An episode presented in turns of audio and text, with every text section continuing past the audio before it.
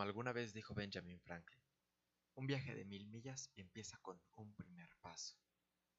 Les quiero dar la bienvenida al primer episodio de Cómo ser más productivo y no morir en el intento. Hoy hablaremos sobre cómo comenzar a ser más productivo y lograr tener éxito, y por supuesto, no morir en el intento.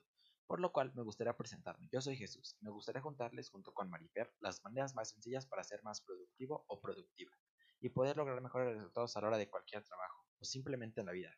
Por lo cual, Marifer y yo les explicaremos las maneras más sencillas para ser una persona aún más productiva.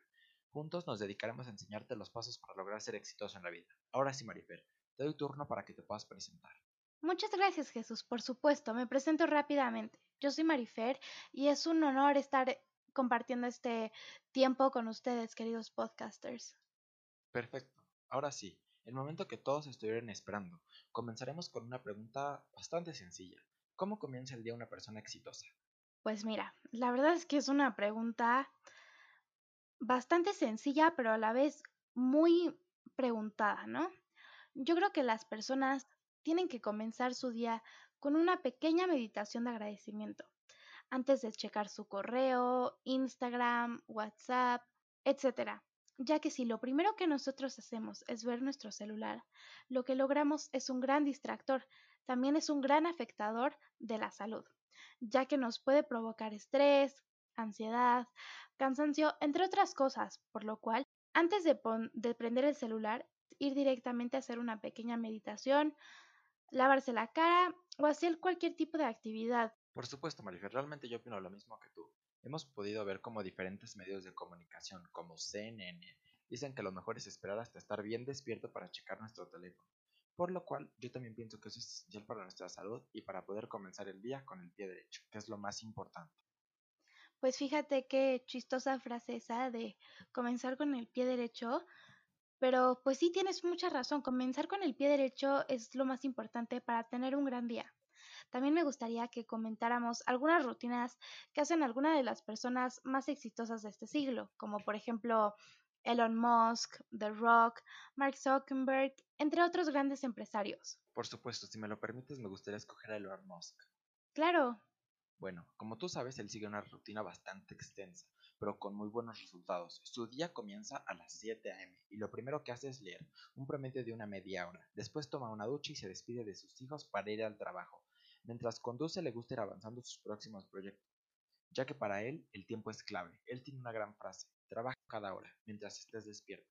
Es lo que se necesita para tener éxito si estás comenzando una nueva empresa. Oye, qué constancia la de él. Y como dice, el tiempo es clave. Pero en realidad tiene toda la razón. Siempre que quieres lograr el éxito tendrás que poner un poco de valor y luchar por lo que deseas o por lo que sueñas.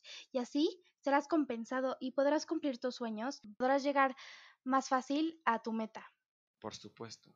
Como tú dices, siempre hay que tener un poquito de valor y no dejarnos ir por las opiniones de los demás. Las opiniones de los demás también es otro tema que hay que tener bien en claro. Ya hablaremos de ellas más tarde.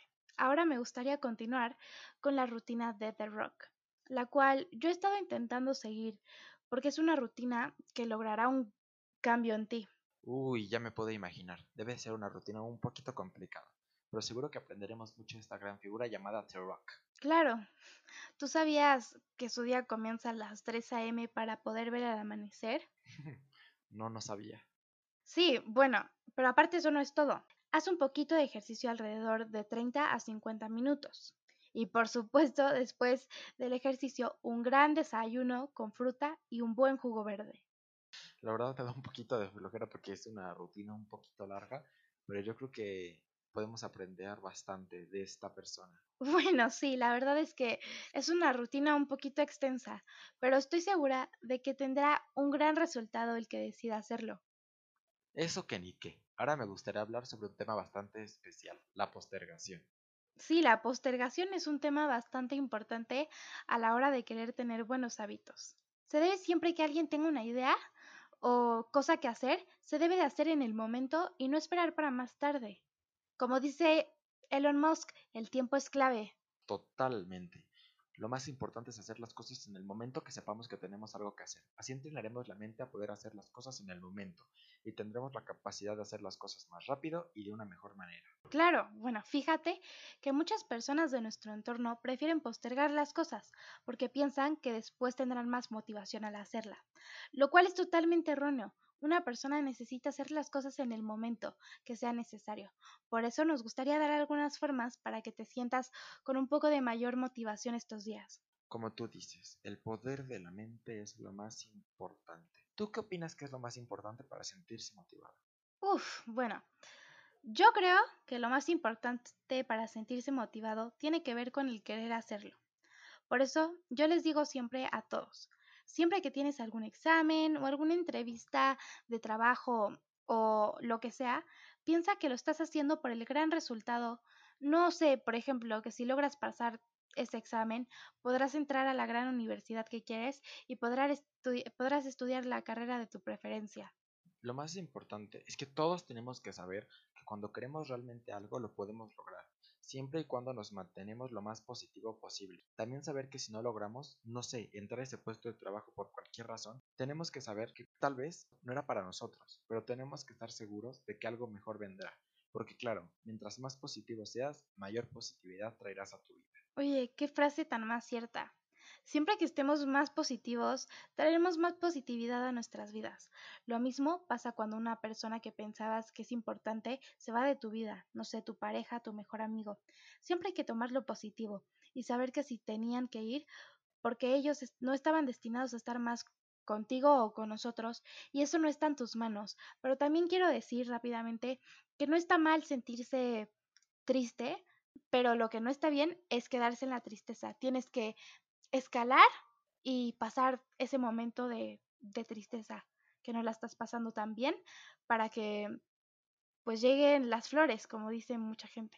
Todos sabemos que al principio pues puede ser un poco difícil y que queremos que regresen, pero yo te puedo asegurar que siempre que se va una mala persona, llegan más buenas personas. Sí, podrá tardar un poco, pero siempre llega alguien que te va a hacer feliz de nuevo. Claro, bueno, y antes de finalizar, queridos podcasters, les quiero decir cómo va, o explicar más bien, cómo va a funcionar esta, este podcast. Bueno, este podcast va a funcionar, vamos a hacer un tema por cada semana. Por ejemplo, el tema de esta semana es positividad. Y pues este tema vamos a abarcar dos diferentes temas y vamos a subir dos capítulos por semana y vamos a ir pues renovando los temas cada semana. Por supuesto, esta semana, como ya, dijo Marifer, hablaremos sobre motivación. La próxima semana hablaremos sobre viajes. Y así, ya les iremos avisando cómo va a funcionar. Por eso deben de estar pendientes a nuestras redes sociales. Pero bueno, antes de finalizar, me gustaría darles lo más importante. Ya sé que algunas personas se pueden sentir tristes y necesitan platicar con alguien diferente. Por eso me gustaría darles a ustedes la libertad de que si tienen algún problema o algo que nos quieran contar, lo pueden hacer. Será totalmente privado y podremos nosotros congeniar más con ustedes. Por eso nos pueden escribir vía Instagram. Nuestro Instagram es podcastjm. Recuerden que es el mismo logo y nos encontrarán súper fácil. Sepan que tienen toda la confianza del mundo para contarnos lo que sea. Claro, queridos podcasters, tengan la confianza del mundo para escribirnos, que ya saben que aquí estamos. Por supuesto, y no se pueden perder el próximo capítulo que traeremos. Traeremos una gran invitada con la cual hablaremos sobre relaciones tóxicas. No se lo pueden perder. Espérenlo. Nos vemos, queridos podcasters. Adiós.